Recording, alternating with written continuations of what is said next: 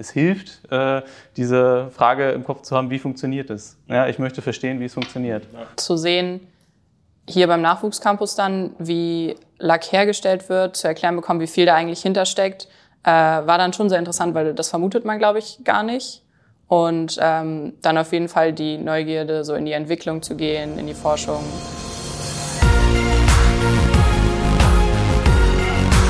B und P Business Talk. Der Wirtschaftspodcast aus der Metropolregion Hamburg. Präsentiert von Business and People. Ja, hallo, mein Name ist Tobias Pusch. Mit meiner Firma Wortlieferant produziere ich diesen Podcast. Und das hier ist der mittlerweile dritte Teil unserer podcast-internen Miniserie mit dem Namen Lebenslinien. Den machen wir gemeinsam mit der TU Hamburg. Und da geht es um die Frage, wie können eigentlich junge Menschen an diese sogenannten MINT-Berufe rangeführt werden, an solche Themen, die halt schon naturwissenschaftlich orientiert sind und deswegen für manche vielleicht erstmal gar nicht in Frage kommen. Aber oft geht es vielleicht auch nur darum, da mal einen Schritt drauf zuzumachen, sich das anzuschauen und da mal ein paar Berührungspunkte zu schaffen. Dafür ist zum Beispiel das Projekt Nachwuchscampus da von der TU Hamburg. Und wir haben jetzt hier gleich im Gespräch zwei junge Menschen, die der eine kommt von der TU Hamburg, das ist der Maximilian Gabe, und die andere, Merit Petrich, ist über das Nachwuchscampus-Projekt an die Firma Mankiewicz gekommen. Die arbeiten beide dort. Das ist ja einer der führenden Lackhersteller weltweit und äh, mit Sitz in Wilhelmsburg. Und beide haben dort auf ihre Weise eine Heimat gefunden. Und warum das so ist, ähm, wie diese Projekte wie Nachwuchscampus da reingespielt haben und warum diese Branche insgesamt einfach total faszinierend ist, das erfahren Sie in diesem Podcast. Viel Spaß beim Zuhören. In unserer Serie Lebenslinien, die wir zusammen mit der TU Harburg machen, sind wir heute bei einem sehr bekannten Hamburger Unternehmen gelandet, der Firma Mankiewicz in Wilhelmsburg. Ein international sehr erfolgreiches Unternehmen im Bereich der Lackherstellung. Und ich habe jetzt hier bei mir am Tisch sitzen einmal Merit Petrich, Auszubildende im dritten Lehrjahr, kommen wir gleich zu, und Maximilian Gabe, ehemaliger Student der TU. Und wir wollen uns nicht so sehr über das Herstellen von Lacken unterhalten, sondern über das über den Eintritt, sage ich mal, in einen technischen Beruf. Wie geht das eigentlich? Weil wir sprechen natürlich über den Nachwuchscampus und die Einfallstore. Wie kriege ich junge Menschen in technische Berufe? Und Sie, Herr Gabe, ist ja nun schon äh, eine ganze Zeit dabei und kann so ein bisschen aus seiner Erfahrung berichten. Frau Petrich, Sie sind so am Anfang und ich fange mit Ihnen auch mal an. Mhm. Ähm, wann waren Sie beim Nachwuchscampus dabei? Äh, das war 2018 in der 10. Klasse. 10. Klasse Gymnasium Süderelbe. Genau. Das heißt, dieses, diese Klasse und dank des Lehrers hat teilgenommen am Nachwuchscampus. Ja. Und so sind Sie zum ersten Mal da in technische Berührung gekommen oder wie war das? Ja, also Chemie und auch Biologie fand ich schon immer sehr interessant. Mhm. Und ähm, dann ist natürlich alles da sehr weit gefächert. Labore gibt es überall in allen möglichen verschiedenen Bereichen. Und äh, hier dann tatsächlich mal in einem richtigen Labor zu stehen, zu sehen, wie die Menschen arbeiten, war dann so der erste Berührungspunkt mit der richtigen Arbeitswelt, sage ich mal. Hm. Ich frage mal noch ein bisschen anders. Sind Sie so ein bisschen genetisch vorbelastet? Ich meine, arbeitet der Vater eventuell auch irgendwie in so einem Beruf, der in das Feld passt? Naja, meine Mutter ist äh, Ärztin, aber mein Vater kommt aus einer ganz anderen Richtung. Also so ein bisschen, aber nicht wirklich. Das heißt, also es ist so die Technik zu Hause nicht irgendwie immer im Vordergrund gewesen? Nicht wirklich. Aber ein Interesse war da? Haben Sie ja. das schon früher gespürt? Also ja und nein. Ähm, ich glaube, in der Schule waren so einfach Chemie und Bio so meine Lieblingsfächer. Kommt natürlich auch immer auf die Lehrer drauf an. Ähm, mhm. Aber es war schon, schon mit am interessantesten und lag mir auch irgendwie am besten. Ja, und so kommt man auf die Idee, auch sich dort beruflich zu genau. orientieren. Genau. Gut, nun kam der Nachwuchscampus und Sie haben Besuch bei Mankiewicz gemacht hier. Wurden durchs Unternehmen geführt und durften sich das alles mal ansehen. Ja. Was passierte dann?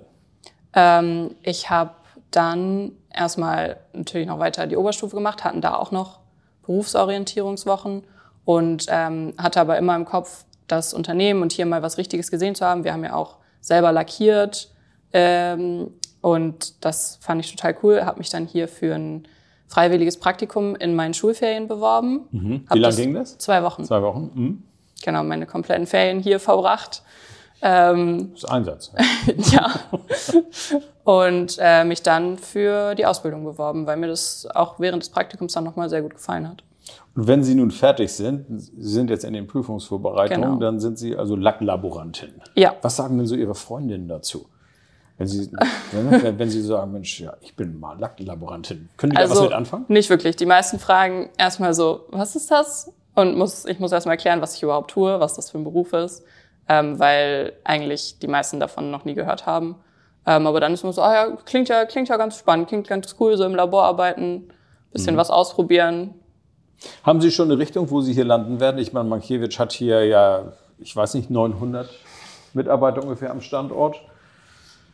Ähm, ich will wahrscheinlich äh, erstmal noch studieren gehen. Ah. Dann mal schauen. Das heißt, das Unternehmen hat erstmal nichts von Ihnen. Aber vielleicht kommen Sie nochmal wieder. Vielleicht komme ich wieder. Also beziehungsweise bis zum Studium will ich hier auch nochmal äh, in der Abteilung aushelfen.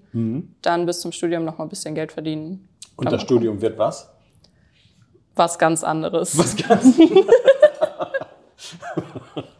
Gut, ich sag mal, ähm, man darf sich orientieren.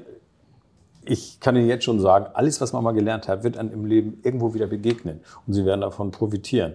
Das ist die Erfahrung, die ich ganz viel gemacht habe, also mit ganz vielen Leuten, die aus ganz anderen Feldern kamen, irgendwo gelandet sind. Ja. Gut, aber das ist natürlich jetzt, äh, ich sag mal, für Mankiewicz als Arbeitgeber, der natürlich auch Nachwuchs braucht, vielleicht nicht so eine gute Nachricht. Aber Sie haben hier sehr viel gelernt, nehme ich mal an. Ja, auf jeden Fall. Also ich habe in den drei Jahren Ausbildung sehr viel mitnehmen können. Bin selber, glaube ich, auch sehr gewachsen, so in der Arbeitswelt richtig zu arbeiten. Ja. Herr Gabel, wenn Sie das alles so hören, ähm, wie war denn Ihr Weg in die Technik? Mein Weg in die Technik hat, glaube ich, schon recht früh angefangen. Also wahrscheinlich damals, als ich äh, angefangen habe, meinen, ich glaube, da war ich wahrscheinlich so neun, zehn, da habe ich angefangen, meinen ersten PC zusammenzubauen selber. Und, Also ähm, so, so ein Frühnerd sozusagen. Ja, schon, schon ziemlich. Also ich, ich, war, ich war eigentlich sehr, sehr früh schon der Nerd. Ähm, mir hat Mathe immer sehr viel Spaß gemacht, schon in der, in der zweiten, dritten Die, Klasse. die Leute habe ich nie verstanden. Aber Ähm, ich bewundere das. Also, Ja, also das war immer, immer genau mein Ding, äh, Logik ähm, und äh, dementsprechend war das, glaube ich, schon recht früh klar, dass es da irgendwie in die Richtung gehen wird für mich. Und ähm, habe mich dann auch in der Schule schon diverse Praktika ähm, in halt auch äh, teilweise chemischer Industrie gemacht und auch ähm, auch so ähm, ja biochemische Praktika und sowas, wo es oder genetisch, äh, wo es um Genetik ging und so. Das hat mich alles sehr interessiert, immer wie funktionieren Sachen, ähm, ne? also sowohl von der physikalischen als auch von der chemischen Seite und ähm, ja. Das, also Sie sind ein neugieriger Typ. Ich würde das so sagen, ja. Ist das so ein bisschen Grundvoraussetzung, wenn ich in technische Berufe gehe? Also ich denke schon, also eine gewisse Neugier, wie Dinge halt einfach funktionieren, sollte vorhanden sein. Ne? Also man muss irgendwie, sollte glaube ich, oder es hilft, äh, diese Frage im Kopf zu haben, wie funktioniert es? Ja, ich möchte verstehen, wie es funktioniert. Na, da muss ich mal eben zwischenfragen. War das bei Ihnen, Frau Petrich, auch der Fall? Ja, also ähm, zu sehen, hier beim Nachwuchscampus dann, wie Lack hergestellt wird, zu erklären bekommen, wie viel da eigentlich hintersteckt, äh, war dann schon sehr interessant, weil das vermutet man, glaube ich, gar nicht. Und ähm, dann auf jeden Fall die Neugierde, so in die Entwicklung zu gehen, in die Forschung, Also Sie sind auch neugierig. würde ich sagen, ja. gut. Herr Gabe, zurück zu Ihnen. Also Sie haben denn diesen Weg gewählt. Wie sind Sie bei der TU gelandet? Bei der TU, ähm, also zum einen äh, über die Reputation, ähm, also das Der gute Ruf je, der ging gute über die Ruf, Elbe. der ging über die Elbe in den Norden äh, von Hamburg, wo ich aufgewachsen bin, genau. Und ähm, äh, ja, das war immer klar. Also die TU ist eine renommierte Universität äh, für Ingenieure in Deutschland und ähm, dementsprechend, ähm, da das auch mein Heimatort gleichzeitig war, war das natürlich auch eine äh, die Hürde nicht besonders groß, sich dort dann zu bewerben. Die Hürde kommt ja meist erst, wenn man da ist, weil es starten viele und merken, oh, es ist doch recht anspruchsvoll, was uns, Genau. hier, was uns hier erwartet. Ist das bei Ihnen auch so gewesen? Ja, also ich habe auf jeden Fall viele, die, mit denen ich im ersten Semester zusammensaß, später nicht mehr wieder gesehen. Ja, also da waren die Mathevorlesungen mit äh, knapp 1000 Leuten immer noch ziemlich voll, so ungefähr. Ja, ähm, äh, das hat sich dann später natürlich ausgedünnt. Auch für mich war das schon eine Herausforderung am mhm. Anfang, mhm. weil es doch nochmal ein anderes Niveau war als an meiner Schule vorher, die nicht klar. tatsächlich nicht naturwissenschaftlich ausgerichtet war, sondern eher äh, humanistisch im mhm. altsprachlichen Bereich. Und ähm, aber ja, das hat dann am Anfang halt ein bisschen mehr mhm. äh, Aufwand gekostet, sich da reinzuarbeiten. Ich hatte Frau Petrich gefragt, ob sie genetisch vorbelastet war. Ist das bei Ihnen der Fall gewesen? Gibt es da irgendwie so technische Linien, Lebenslinien, die quasi in der Familie existieren? Also mein Cousin ist auch Ingenieur, aber ich glaube, das, ja, das hat ist jetzt nicht weg, so viel ne? Einfluss gehabt. Äh, nee, eher nicht. Nee, also mein, mein Vater ist großen Außenhandelskaufmann und meine ja. Mutter Sekretärin. Also da ist ähm, jetzt so gesehen kein großer. Also war nicht das große Thema zu Hause, sondern es kam aus Ihnen heraus von alleine. Ja, also ich musste meine Eltern damals auf jeden Fall stark überzeugen, einen Computer anzuschaffen. Mhm. Gut, ich meine, das, wie lange ist das her? 20 Jahre? Ja, sicherlich. 20 Jahre, ja, ist gut. Vor 40 Jahren dachte man noch, ein Computer setzt sich nie durch. Ja, das, ja, also das ist.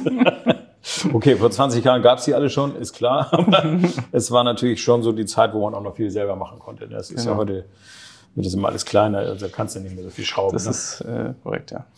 Gut, nun sind Sie also hier bei Mankiewicz seit 2017 17 und ähm, haben mittlerweile auch äh, Führungsverantwortung übernommen, sind das also durchaus in leitender Position hier tätig. Ähm, wenn man sich das jetzt so beguckt, man hat diesen Weg eingeschlagen, Sie sind 35, Sie müssen also auch noch 30 Jahre mindestens arbeiten. Ist das das, wo Sie sagen, da bin ich 30 Jahre zufrieden in so einem, in so einer Linie, dass dieses Thema Lack und Entwicklung und Forschung und so weiter begeistert mich? Ich würde sagen, ich könnte hier noch schon eine recht lange Zeit äh, aushalten, mhm. einfach weil äh, es sich ständig verändert. Also die Anforderungen verändern sich ständig durch die mhm. ganzen technischen Neuerungen, die halt auch äh, in unserer Branche Einzug halten. Ähm, gibt es immer wieder neue Aufgaben, sehr spannende Aufgaben, ähm, was äh, Automatisierungsthemen angeht, was ähm, äh, generell Methodik mhm. angeht, ähm, eben neue Verfahren in der Produktion, äh, eben in der Entwicklung. Äh, da passiert halt halt ziemlich viel. Mhm. Und ähm, das ist, glaube ich, ein Weg, den ich prinzipiell gerne begleiten würde. Da ist natürlich Mankiewicz als Name auch bekannt, dass, dass sie sich also Herausforderungen stellen. Das ist ja nicht einfach Farbe anrühren, irgendwo drauf pinseln, sondern da sind äh, Anforderungen an hohe Temperaturschwankungen, alles Mögliche äh, oder mechanische Einwirkungen und so weiter und da zu entwickeln. Ich hab, wir haben da mal eine ganze Serie darüber geschrieben hier. Äh, deswegen weiß ich das persönlich, dass das klang selbst für mich als jemand, der technisch nun wirklich nicht so beschlagen ist, klang das interessant. Ne? Es ist ein hochkomplexes Feld. Ne? Und dann, wenn man überlegt, äh, in so einem Lack, äh, wie viele verschiedene Rohstoffe da drin stecken, mhm. ja, teilweise 15, 20 Rohstoffe ähm, und letztendlich alle haben eine andere Funktion mhm. und wechselwirken unterschiedlich miteinander, da eine Systematik drin zu erkennen, mhm. ist ähm, eine Herausforderung. Ja. Mhm. Es ist ja auch hier wird ja auch sehr viel getestet, die ganze Versuchslabore und so weiter und, und Kabinen, wo man einfach mal checkt, wie verhält sich eine Mischung, die ich da jetzt angerührt habe, äh, unter welchen Bedingungen und so weiter. Das heißt, wer hier arbeitet, Neugier ist, glaube ich, eine ganz gute Geschichte, ne? Ja, also ohne Neugier kommt man, glaube ich, da auch nicht so richtig voran. Mhm. Also wenn man sich mit dem zufrieden gibt, was man hat ähm, und mhm. äh, da weiter daran arbeitet, dann kann man sicherlich auch einfach nicht in diesem stark wechselnden Umfeld dann am mhm. Ende bestehen. Ne? Also Nun wollen wir nicht den, den Eindruck entstehen lassen, dass das hier so eine große Neugierbude ist, wo, wo jeder dauernd vor sich hin forscht. Ich meine, es gibt auch viele Leute, die müssen äh, ganz normal ihre Schicht machen und sehen, dass, dass die Produkte, die angefordert werden, dann auch rechtzeitig fertig sind. Ne? Das heißt, der Lacklaborant, der quasi, sagen wir mal, auf der anderen Seite, auf der Produktionsseite sitzt, hier haben wir die Entwicklungsseite, hier haben wir die Produktionsseite. Wie ist das da? Wie viel Freiheit habe ich denn da so? Naja, also wir im Labor sind ja schon auch noch eher Forschung und Entwicklung. Ah, ja. Ähm, Produktion ist dann eher die, die Produktionsfachkräfte Chemie oder die Chemikanten. Ach so, das wäre nicht der Lacklaborant. Genau, der Lacklaborant steht tatsächlich im Labor nicht an den großen Produktionsmaschinen mhm. ähm, und hat da dann auch schon sehr viel Freiheit. Also wir haben ja auch unsere Entwicklungslabore, die dann wirklich die neuen Produkte entwickeln, daran forschen, was funktioniert, was funktioniert nicht, ähm, wie kann man das noch verbessern. Mhm.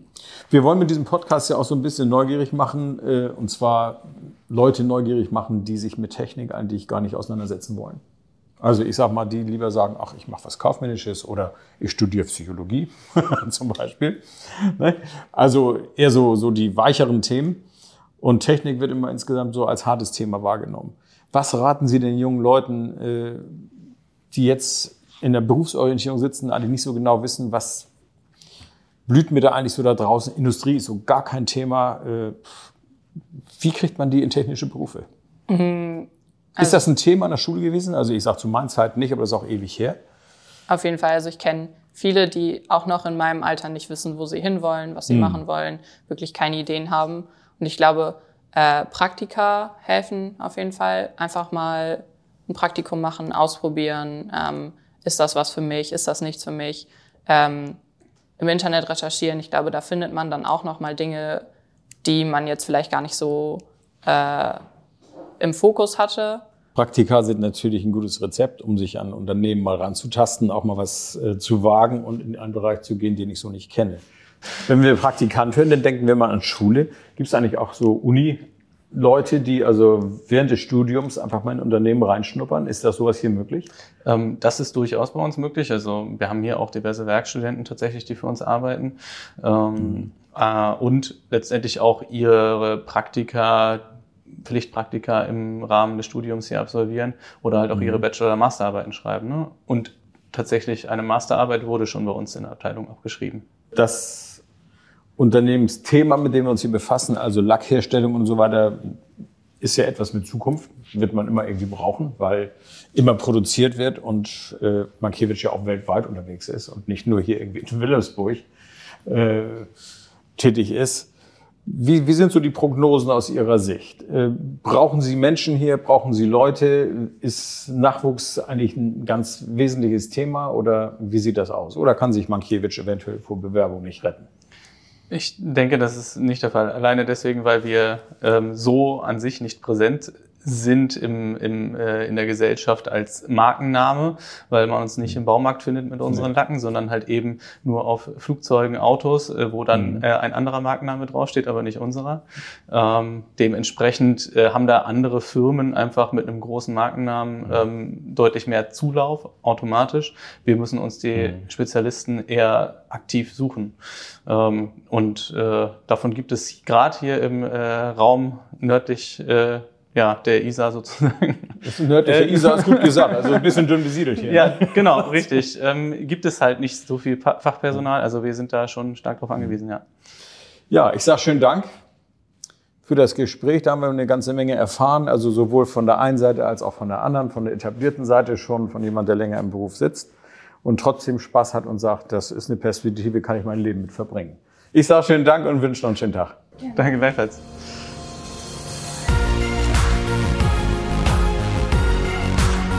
Das war der B&P Business Talk.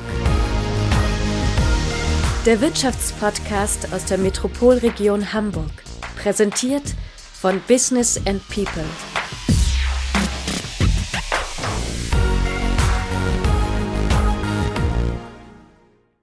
Dieser Podcast wurde produziert von Wortlieferant.de